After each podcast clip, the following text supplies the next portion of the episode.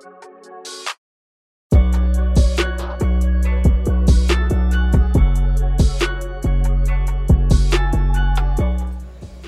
guys, to another episode of the Babellian podcast. Today's guest is Claudia Bolt, and if you want to introduce yourself and or plug anything, you can go right ahead. I'm Claudia. Username is G1ADIA, and it's not because I believe that I'm number one. An L is just not available. So I've tried all of the variations to get it as close to my name as possible.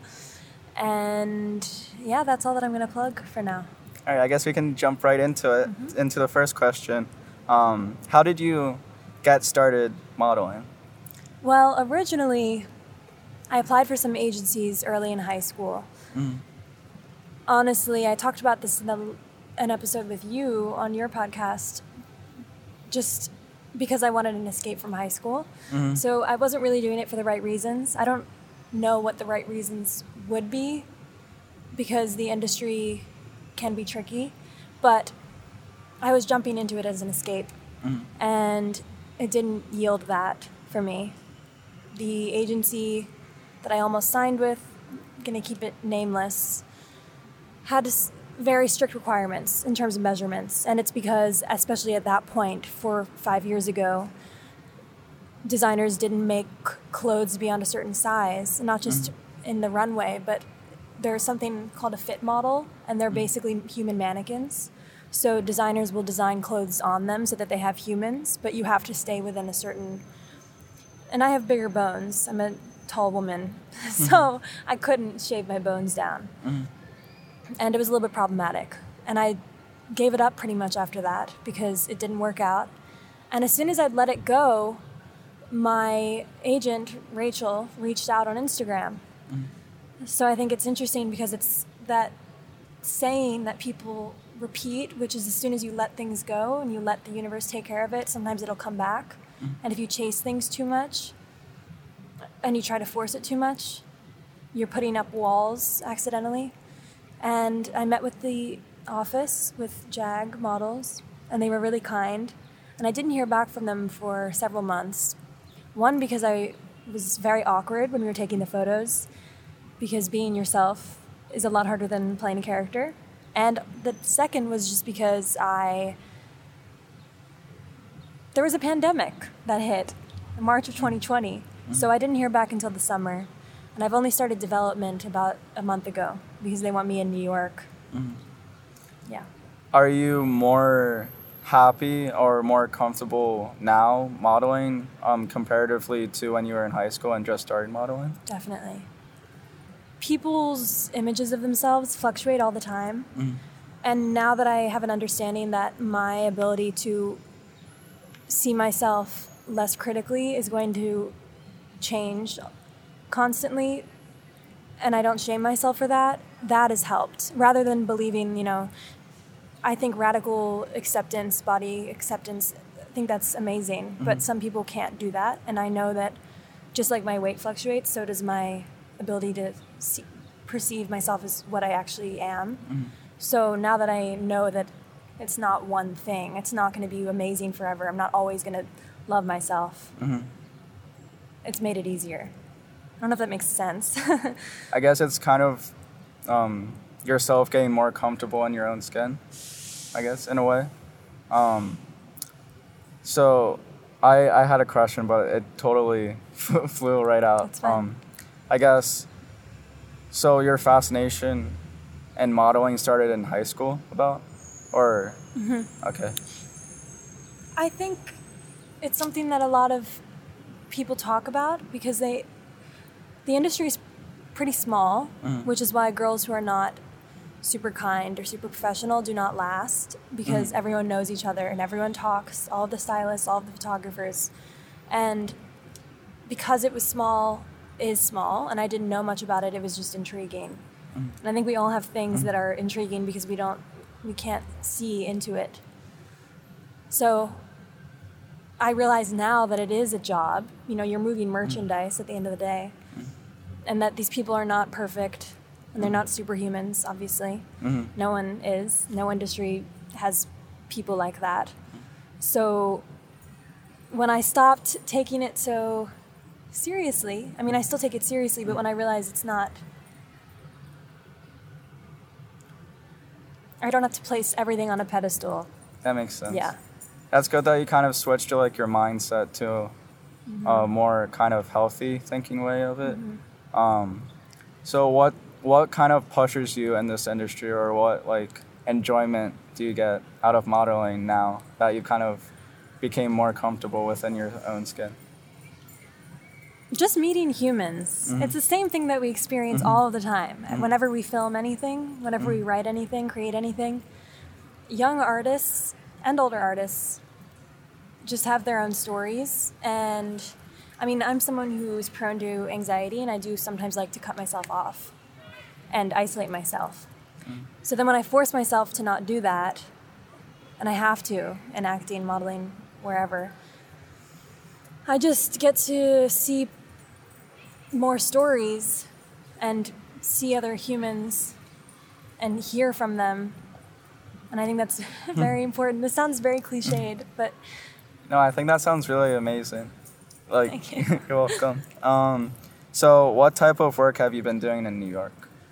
so it's development work right now. So it's a lot of digitals, a lot of test shoots. Some of them are based around my face, beauty shoots.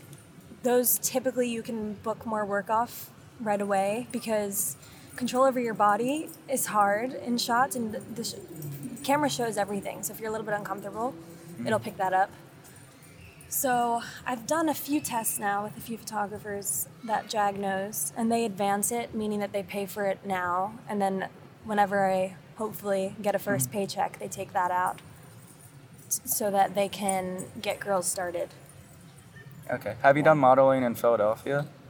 I did it once. Okay. I, I mean, I've done it with mm-hmm. friends, but I mm-hmm. did it once with a. She was the women's photographer for Urban Outfitters at that time, and it mm. was ninth grade, and I had no idea as to what I was doing, mm. but it was fun.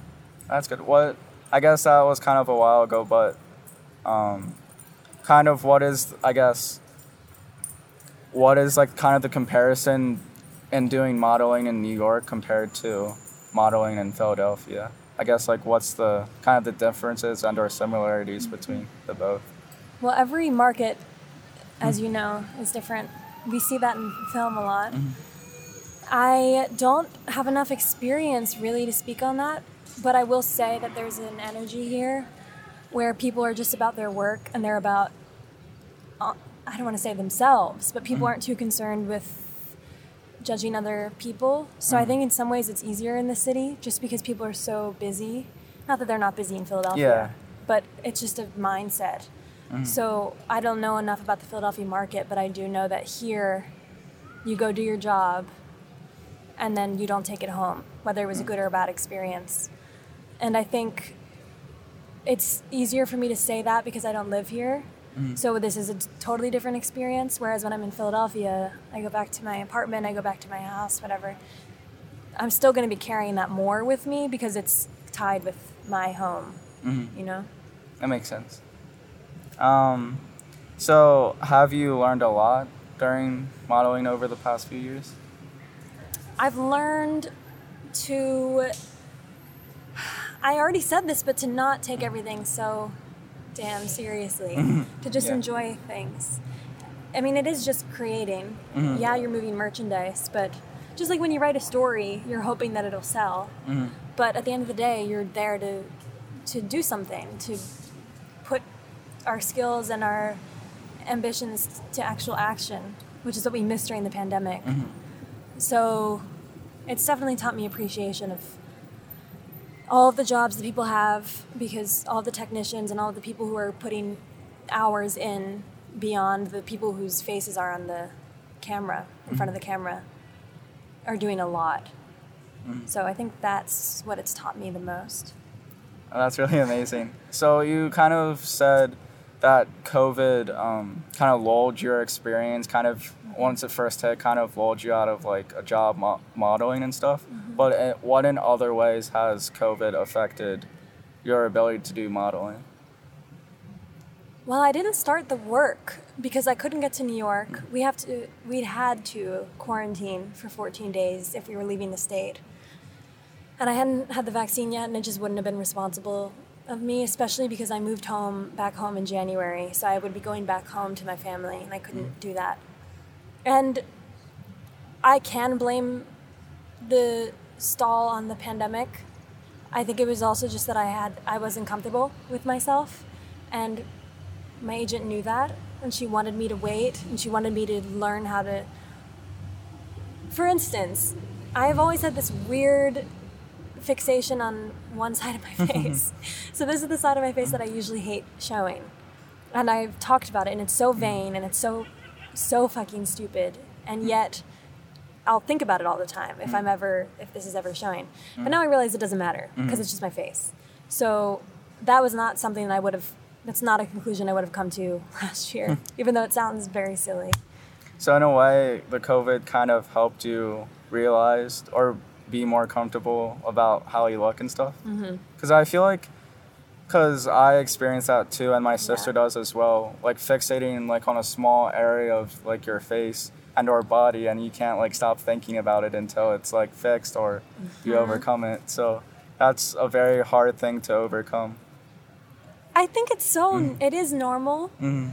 And this is not a radical idea. A lot of people say this, and it's said too, maybe too much. But with social media, it's Yeah. hard not to do that. Mm.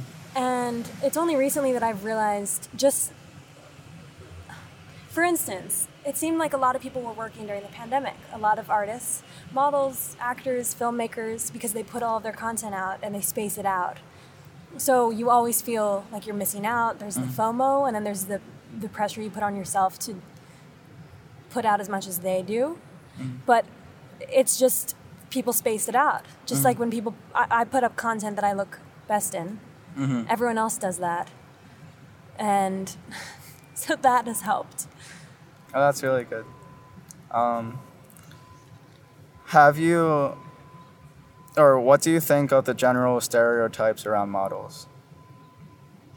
Well, you're obviously not able to give as much of your voice.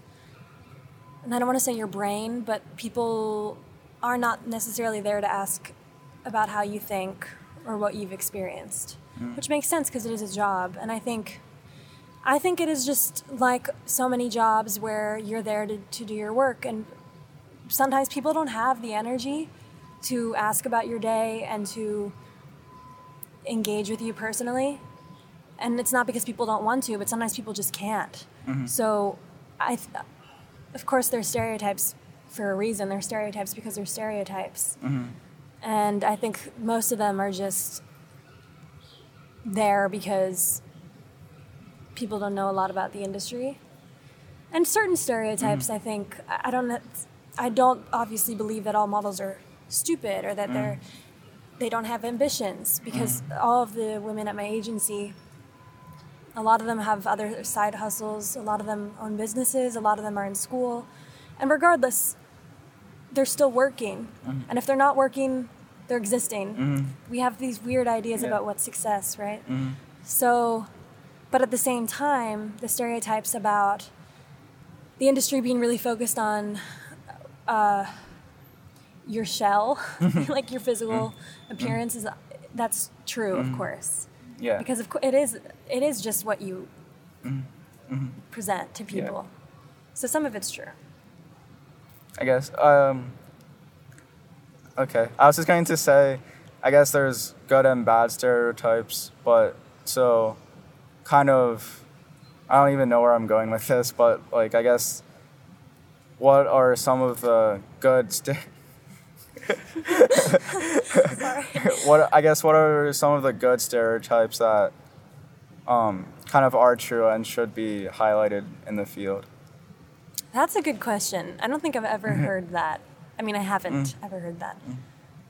If there is even such a thing, I don't even know if There has to be a yeah. thing. I, I- don't even know if a good stereotype exists. There are true mm. stereotypes, mm-hmm. and there are also stereotypes that are friendlier. Mhm. I'm trying to think of any that are friendly about. Can you think of any friendly stereotypes uh, about modeling? Um, now that I'm thinking of it, I guess there's not really any good stereotypes. I don't. Yeah. maybe there. I'm sure that there are. Yeah. People are. Why? People why, are. why aren't there good stereotypes? I don't know. These are good questions. Yeah. Um. Yeah. Well, I don't. Going back to your original question, though, or one of your original questions, I don't. I don't know if there are good stereotypes at all Yeah.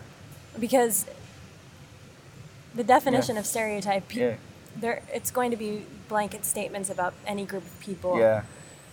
So I guess there is not really any. Not that I can Yeah. think. I guess we can just move on then. Uh, have you noticed a progression towards breaking gender norms or Western beauty standards? Uh, yeah. So the first front, breaking gender norms, I think is slower. I mean, it is slower in the industry. There is a push for the androgynous look, but without any under. I don't want to. I don't know if I can say this, but I feel like there is an, an understanding as to what that means, like culturally, the significance of it. It's just people like the look. Uh, there is definitely a push for diversity, as there should be, in terms of sexuality, race, ethnicity, but it's slow and body diversity, different body types. I mean, JAG is the first agency that has girls who are not just on one end of the spectrum. So you're not just straight sized, size zero, or plus sized. You have middle girls like me. But there is not a male equivalent right now, and there is not necessarily a gender inclusive branch right now. Jag, we're we're starting to break into that, but at the end, even though agencies are trying to sign people, clients are often going to go with what they've historically gone with because they know that the people who look at their advertising are used to a certain type of face. So it's it's just slow, but it's hmm. moving in the right direction. Is is the industry becoming more inclusive as uh, they claim it to be? I hope so. I don't know. I mean, I haven't started working with clients, and I don't know what those experiences will be like because I do exist in a body that would not have gotten work two years ago. So I might experience aggressions, microaggressions that I, I haven't with people who work exclusively with JAG or are photographers who work with JAG, know JAG. So I don't know if it really is, but I will say that it seems like it is because a lot of JAG girls are booked, they're busy, mm-hmm. and there are clients that are, their focus is basically on a real human. Mm-hmm. Like Aerie was one of the first. Oh, okay. And Jag has Iskra Lawrence, who's she was the first Aerie girl, mm-hmm. and a lot of big retailers like H and M, they have opened up because they have different sizes. They now have models for different sizes. The high fashion end, definitely not moving at the same pace, but that's kind of expected because they're dealing with a history of what the, what people have seen, and it's very hard to move past that. I don't know if that makes any sense. that, that makes perfect sense. I guess my next kind of question is what are your thoughts about the change from, I guess, five years ago, or even like, I guess it still is happening now, or with a couple years from now, or ago, but from the change of like models having to be like super skinny and have to be like a certain size and um, from men and like women as well. But like from changing from that aspect into the changing to like you're seeing now, or we're seeing super or plus size models and mm-hmm. any type of body mm-hmm. uh, model being able to model and like actually sh- like be able to get into the industry. What are your thoughts on kind of changing from one aspect to the completely to the different aspect? You raise a good point there, mm-hmm. and that's why there has been some pushback from people because it is from one extreme. I don't want to say the other is an extreme because it's mm. necessary that we move in the, that direction toward the future instead mm. of backward. but well, we have beauty standards are mm. constantly changing. There is no universal beauty standard. Most of it's Eurocentric. A lot of racism that's rooted in that, and the ideal body type, at least for women, has it changes so drastically, often skewing toward wealthy people, because now often the norm. They're they're in terms of the ideal female body type, a lot of people will point to, you know, like the BBL,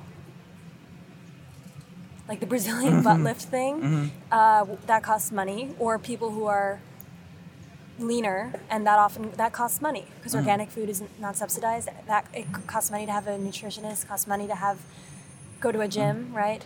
And then years ago, centuries ago, it was a, a woman who was a little bit more full figured because she had enough money to eat. And as for the male side, I don't think it's happening really at all.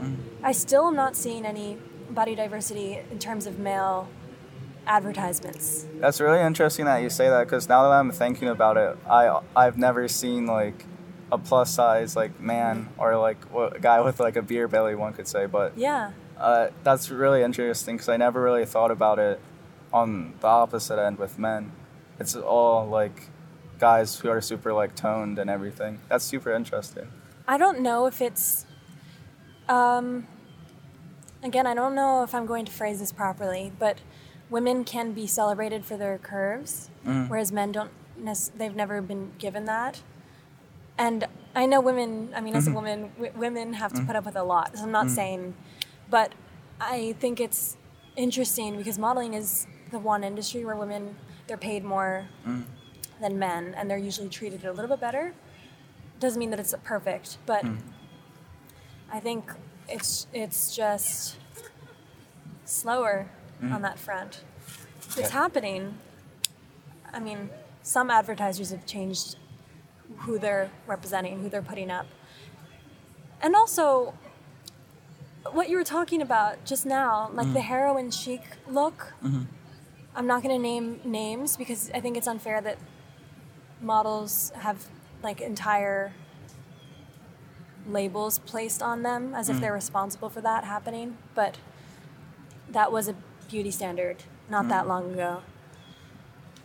And now it's hourglass mm. often and that's also for a lot of women unattainable. So the, the, the point mm-hmm. is that i think it's telling that it's constantly changing. Mm-hmm. I- It's all about making money. So the idea of judging your your body, I understand how it happens because I've been there. Mm-hmm. But at the, at the end of the day, you know that they're just trying to make money off of your insecurities. Mm-hmm. All of these industries, so there. Sometimes, if if we can rationalize that, putting pressure on ourselves to look a certain way, can you can slow that down. I know it's not that easy, but Yeah, I guess it's a lot easier to say than It to is. actually do. Um, do you notice any differences or similarities between the photographers you work with in modeling and film directors in the way you communicate with them? Yes and no. Every director and photographer has different has a different approach obviously and sometimes there's a more clear relationship built around respect. Mm. We don't all it's not always guaranteed to us mm. in these industries. I think artists it's very easy to exploit artists. I've mm. accidentally done it people have accidentally done it to me because our time it's easy to just take it without considering what that means. Mm-hmm. The modeling industry only recently, as in the, in the last decade, started developing laws that protect models, whereas actors have had that. But the those relationships.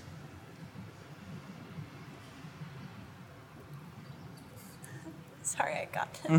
It's okay. Um, they are trying to think of some similarities.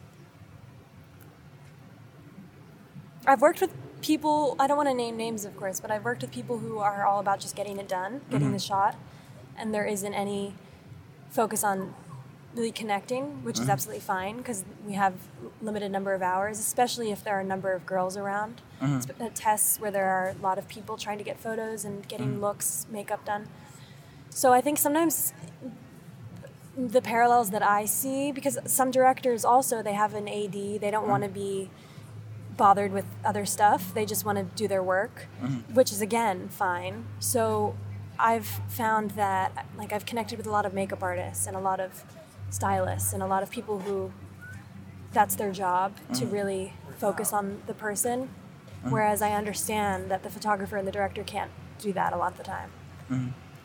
Do you have better experiences with film directors or photographers?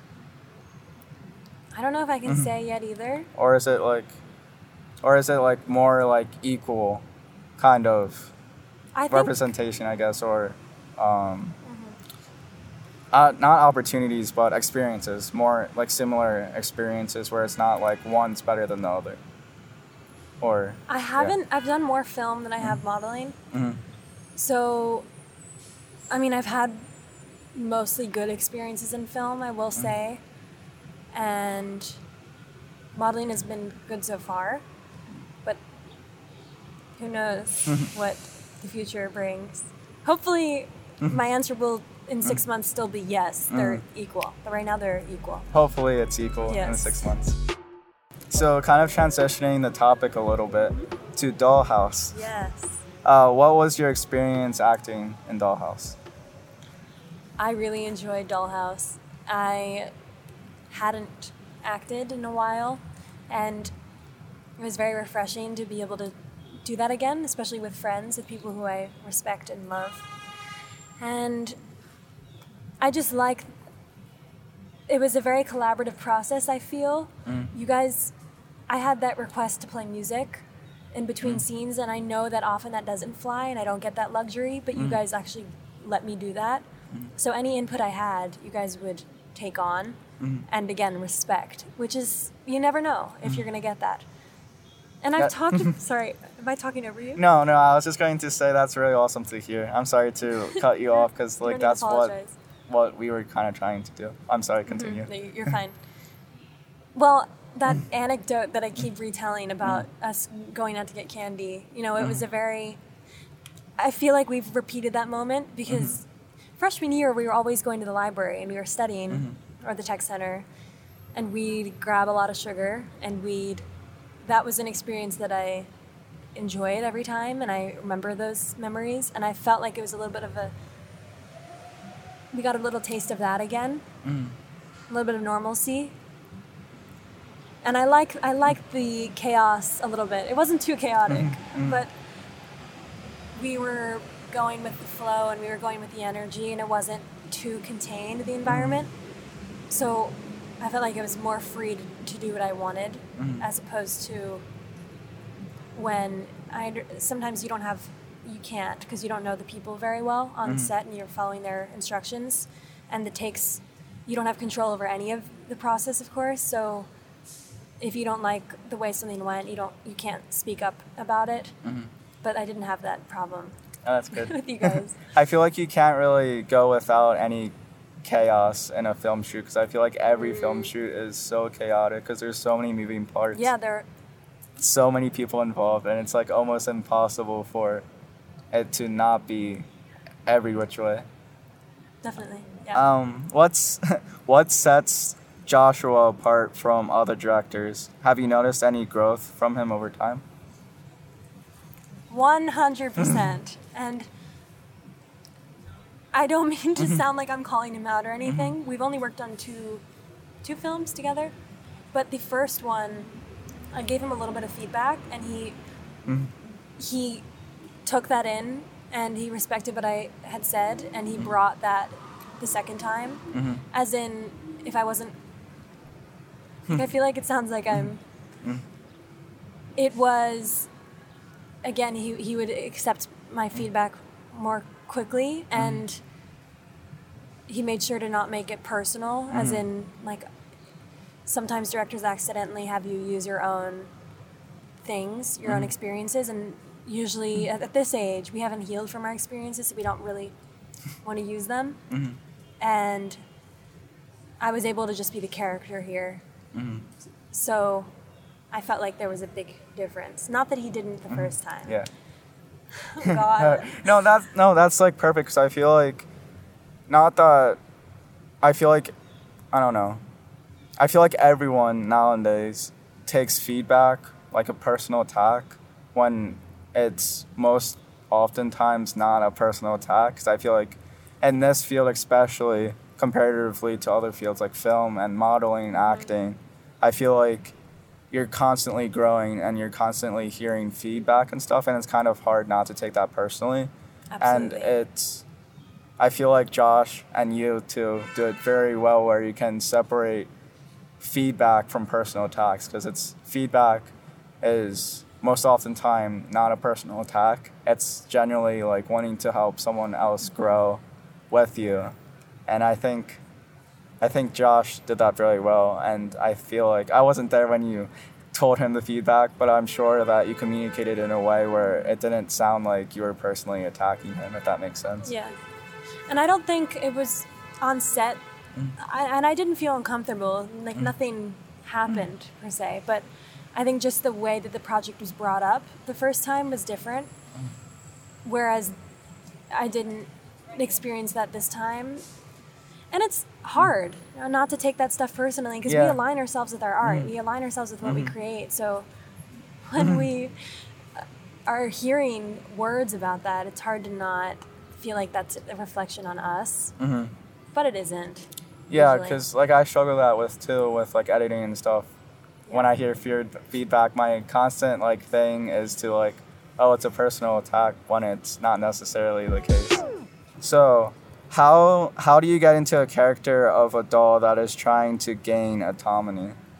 Autonomy? Yeah, that's Yes, right. yeah. Okay. So, I'm working on a project right now with Zardosht Afshari, and he's an MFA student at Temple. And I'm experiencing the same thing where I, I have to develop a total internal life because my character isn't supposed to give too much, mm-hmm. emote too much. Yeah. And with the doll, I think knowing that there was such a stark contrast between the being the doll and being freed helped me because I was able to uh, understand that the movements were supposed to be robotic and that they I, I wasn't supposed to use my face or my eyes too much at that point Mm. because I would have the chance later and because it didn't call for it. Mm-hmm. And mind you, there are some takes where like it's a little bit off, like the smile's a little bit off, or which happens in modeling. Sometimes the shots are a little bit off if you're not focused. And or I'd be shaking and the doll's supposed to mm-hmm. be Yeah. precise and the, mm. the movements weren't always precise so it wasn't perfect but josh helped me a lot because he mm. would would wa- play it back and he'd watch it and figure out what exactly mm. i needed to adjust to make it a little bit more realistic as a doll. And then when i was when we filmed that long take josh was giving stage directions so i didn't have to worry about that. Instead i was just focused on my face pretty much my eyes That's so cool. Um, I guess you kind of said a f- couple things about it um, in the beginning to the first question about this, but what was kind of your um, experience while working with Josh on the dollhouse? I guess especially that one long take. What was kind of your experience with that entire thing? It's hard to reflect on just because I do feel like it was such a mm-hmm. long time ago. Yeah. But it's definitely a distinct memory at the same time because he just gave me total f- freedom to, like I said, to focus on what I was experiencing in my head as the character. Mm-hmm. And there are two things that I think I have to remember and I forget about that really help you mm-hmm. make a character more realistic. A few things. One is you know the hmm. scope. So if it's a melodramatic script or it's Shakespeare or you are discovering something like the doll discovering autonomy, you know it's going to be a little bit bigger. Hmm. You have to raise the stakes. The second is to remember the actions, like what you hmm. actually want, what your needs are. And the third is just to have the internal life a little bit. And I, especially with the third, I felt like I was given that opportunity because he, d- instead of ex- expecting me to remember a very specific arrangement of where he wanted me to mm-hmm. move, he would adjust based on what I was giving, mm-hmm. and he would he was instructing the whole time quietly, not mm-hmm. in a distracting way, but enough to help me figure out where I was going to go instead of worrying about the logistics, which is a luxury. So I feel like that was the biggest part of that take. And I did experience that the first time in our first shoot. It was still like I feel like I No, it's you know, but um, Josh is very good at that. He's able to keep his head on straight while giving specific instructions. He doesn't get too fed up, or he has patience, and at the same time, he gets to maintain that artistic vision that he has. So that was that was consistent. Oh, it's so cool. Yeah. Um, last question about Dollhouse.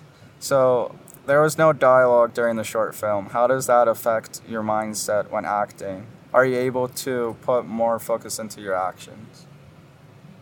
Um, I don't think anyone ever looks back at their work and is happy with it. I shouldn't say that, but you know, it wasn't a per- it wasn't a perfect performance, and there are definitely, if I rewatch it, I can criticize. But at the same time, I feel that not having the dialogue made it much easier to not overthink. Mm-hmm. Because instead of worried about worrying about how it sounds, you know, there's always a- mm-hmm. something up here every time we speak, and I I feel like every time I speak, I can hear what I, how mm-hmm. it is coming out of my mouth, and if I don't like it, then my thoughts start to slow down and stop because I don't want to sound, I don't know, preconceptions. But mm-hmm. with the, the focus on just my face and on the internal life, mm-hmm. it made the scene I want to say easier, but the camera picks up on everything. Mm-hmm. So I didn't have to bring it out too much. I was able to bring out what I felt was appropriate. And instead of, I never want to, in a scene, tell myself, okay, you're going to widen your eyes right now, you're going to look scared right now, you're going to raise your eyebrows. Instead, I was just totally focused on what I thought I needed in that moment and what I thought my character was experiencing or what I was experiencing. So mm. rather than giving myself stage directions about how to show it on my face, it just happened mm. because I was thinking about it. And I was able to think about it because I didn't have words memorized mm-hmm. lines in my head. That's so interesting. Um, I guess kind of moving to like the general acting. Uh, what style of directing do you think best complements your acting style? I don't know. Um, I wish I had an immediate answer. I feel that Josh's directing style does complement what I'm doing because he under we understand each other. We're good friends, and that does sometimes it complicates things when you're working with a friend. But in our case, I think it can help us. Mm-hmm. But I think just a directing like what I'm experiencing with Zardosh right now, like a, a directing style that is collaborative, mm-hmm. where you feel like you're being listened to, mm-hmm. and you're asked about what you what you want to bring to the script, what you're experiencing, what you're working on. You, it doesn't mean that the director has to be checking in with you all the mm. time, but there are a few things that I really appreciate. One is getting time to like look at the text, which you often don't get. Mm. And another is just while it's happening allowing your actor to to communicate with you. And i know that not everyone can do that because like you said a lot of mm. moving parts. But i think just a director who allows who listens that's the best That's really cool. So it's like kind of like a personable director who is working with you, but also kind of quote unquote a friend. If that makes sense. yeah yeah Um, how do you prepare for a scene with many lines or with other characters? It's so hard because most of the time when I get a scene with a lot of characters in a film, Mm-hmm. I only get the table read. We don't rehearse. Mm-hmm. I don't think I've ever done a film where I've rehearsed with my with the cast. Oh wow. Mm-hmm. Yeah, unless it's right before we sh- we shoot. So, and then with theater, it's obviously the complete opposite. And if you over rehearse, then I think the naturalism kind of goes. I don't like to over prepare because I put too much in my head to worry about, and then it's not real to me, and I'd hate. I don't want to do. I don't want fake performances. So, sorry, what was your question? Um, how do you prepare for a scene Oh. with many lines or other characters? I get the lines down 1st Mm-hmm. so that I'm not w- thinking about that, and it has to be instinctive to the point at which I'm again I'm not worrying about how in what order the words are coming Mm-hmm. in. And then I start adding objectives and actions and needs, and. I'm hmm. not always consistent with this. Most of hmm. my projects I have not prepared for fully, and I Mm-hmm. like I, hmm. d- I probably should not be admitting that on camera Mm-hmm. or in general, but I, I'm aware of it because I can bring a lot more when I give myself the time to do so, and I often don't. And so if I am trying to, like my, my class performances are probably the ones I'm most proud of because I was able to do that. I, I had to do that.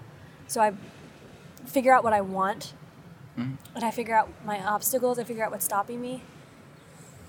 And then, because I don't want to play emotion, I don't want to pretend, I don't want to play sad, I don't want to play happy, I don't want to play angry. So mm. if I have the wants and the needs, it makes it so much easier because then I'm not faking it.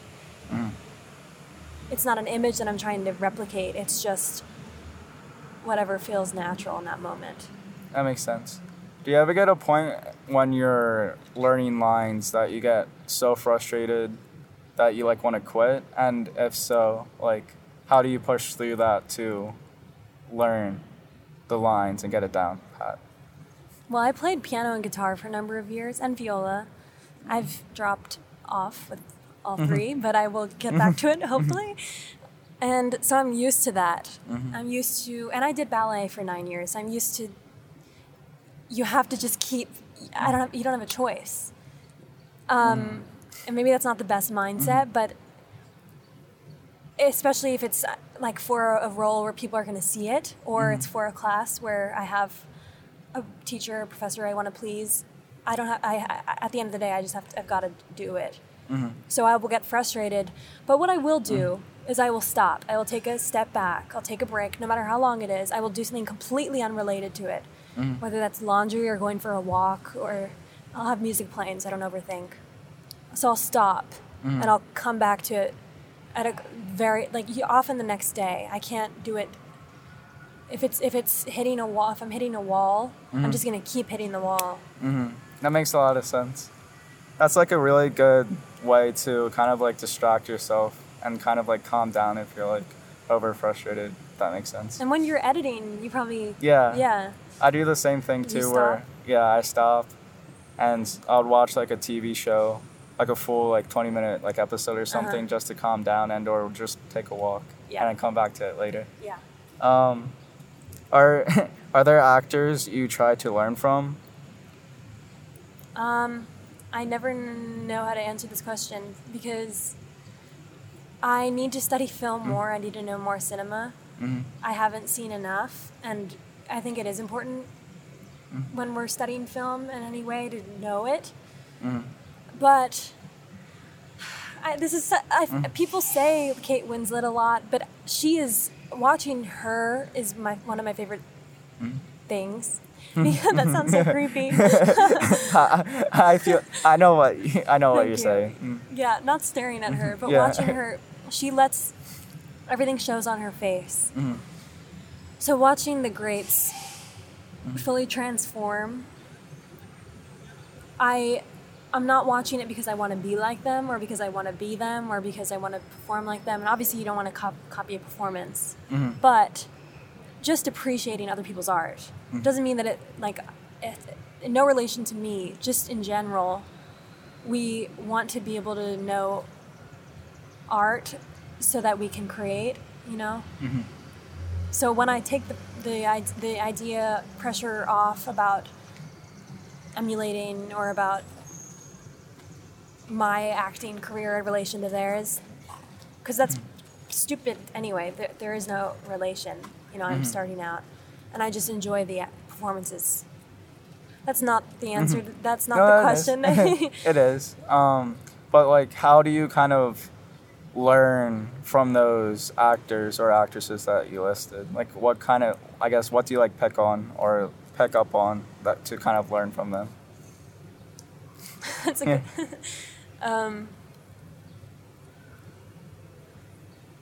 well, I, I love reading about people's processes after I watch things. Often I'll, I'll look and some of the.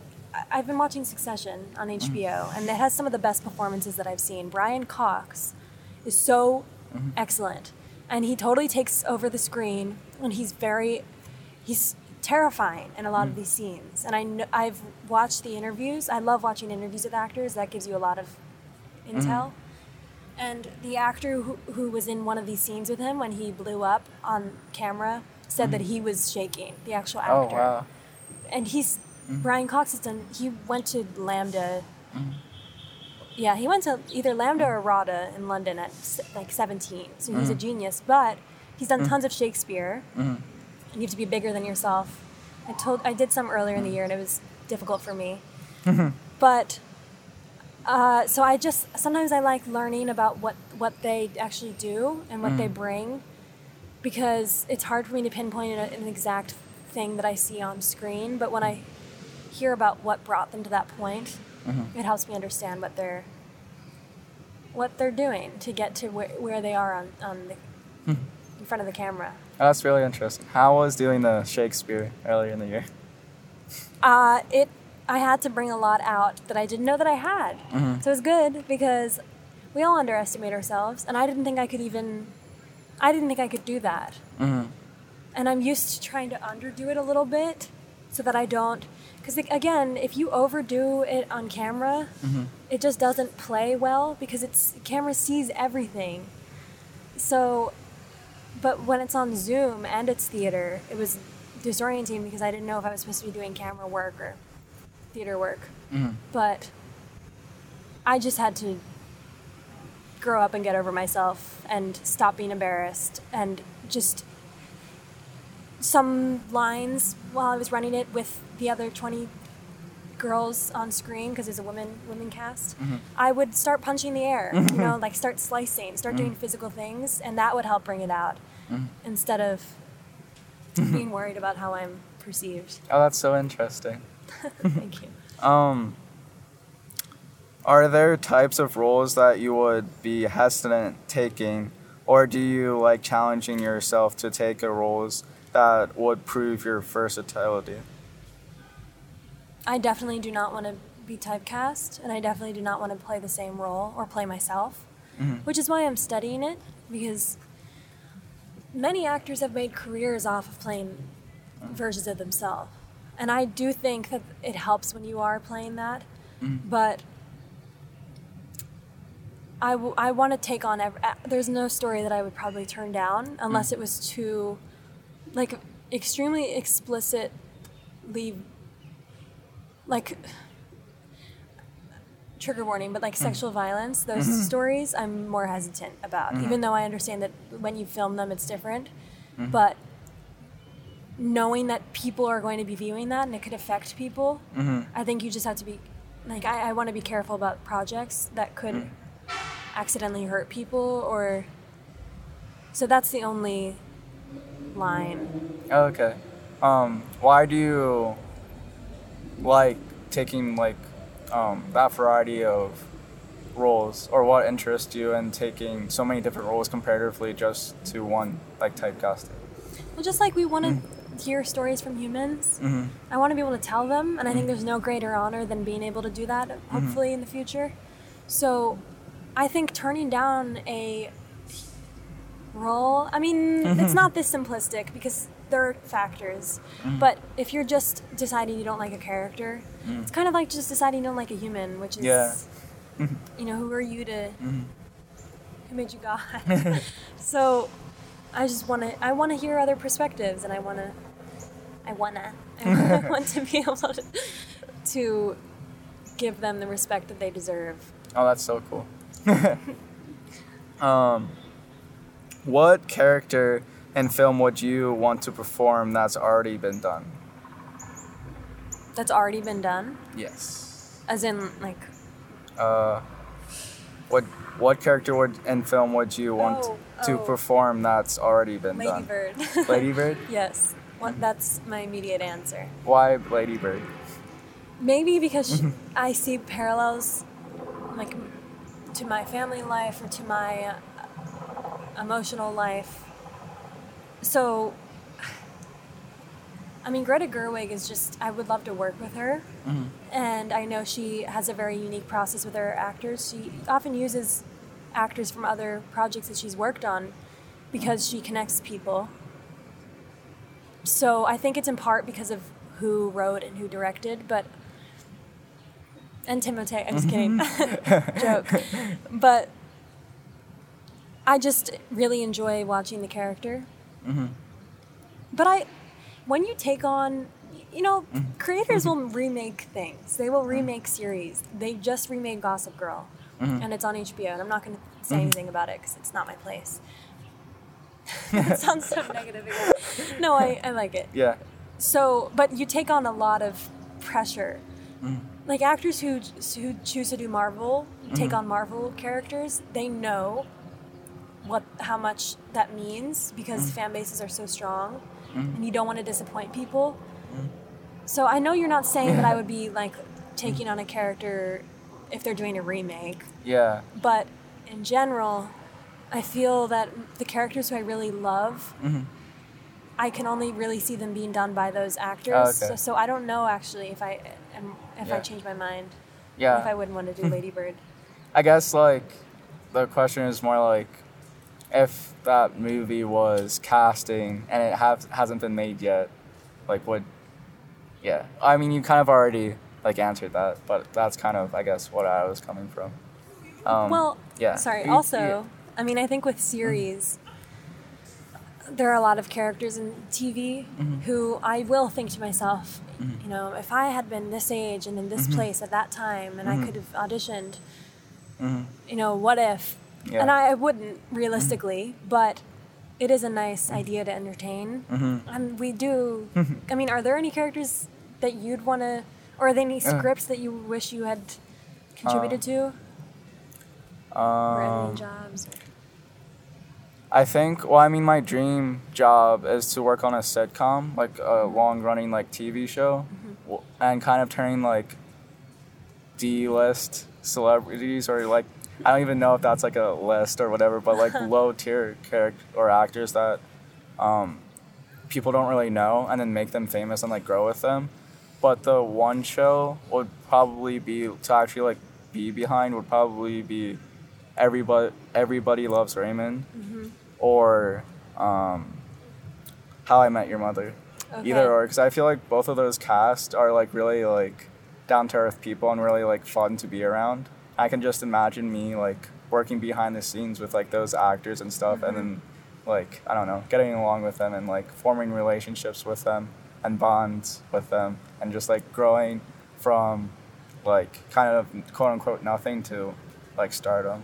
I just feel like that's really interesting. And there's truth to that because there's a lot of camaraderie on those sets because they spend so much mm. time together. So I'm sure that would be Yeah. I don't know. I just like the idea of just having like being with like a cast or group for that long, for like that long amount of time, and just I don't know, growing and just being with them and seeing them for that long. yeah because you don't get that in film really. Mm. Yeah. If we don't we get limited amounts of time with people, hmm which can be frustrating because the appeal in joining theater companies is plays run its course, but you still are working with the same people, hmm and you get to really understand them. And I feel like with movies, that's kind of more hard to connect and carry that friendship comparatively to TV shows. Do you think modeling experience will enhance your on camera acting uh, capabilities? Yes, because I have to get comfortable with both sides of my face, and I have to get comfortable with the way that my not about the way that my body looks, because I think I'm getting closer to that, but the way that it moves and the I'm my knees kind of go in when I mm-hmm. walk because I have this hip issue. You know, like a lot of things I can fixate on, mm-hmm. but again, you just have to accept that that's like that's what I that's what I am, mm-hmm. and the modeling has made me realize that a it doesn't really matter that much because we're all the, these girls they're all experiencing the same things but also it's forced me to develop some like my posture is a little bit better, and that's helped me. Because when I walk into a room, an audition mm-hmm. room, before I do anything, mm-hmm. they start judging me, and often I come in and I'm nervous, and I bring mm-hmm. it in and. Hi, my name is Claudia, and it, it mm-hmm. just doesn't come off well. Mm-hmm. So I'm, I'm because I have to socialize with these people, these people, these wonderful people in mm-hmm. modeling, and I'm scared, but I have to do it, mm. and I have to show, like, I- have to just be comfortable with what I have. Mm. That'll help me in terms of n- n- being able to walk into a room and own who I am, and yeah, Oh, that's so cool. Uh, I guess to end it on a um, light note or not so serious note, Mm-hmm. I guess. Uh, what's your favorite movie of all time? Or oh no. um, or your like a couple movies that you are like now, or maybe just like enjoying now, or watching. Magnolia is probably my favorite of all time. Okay, why is that? because the, the characters are just I don't, know how to dictate it. The characters are just complicated and given room to be complicated and they're real and the story is real. And it's moving without forcing people to feel things. It just is. And the performances are excellent and the direction is excellent. And again the script is just yeah that's that's that's the film. Awesome. Well, thank you for coming on this podcast. you for having uh, me Um, I guess we're logging off now, and thanks for watching. Bye. Bye.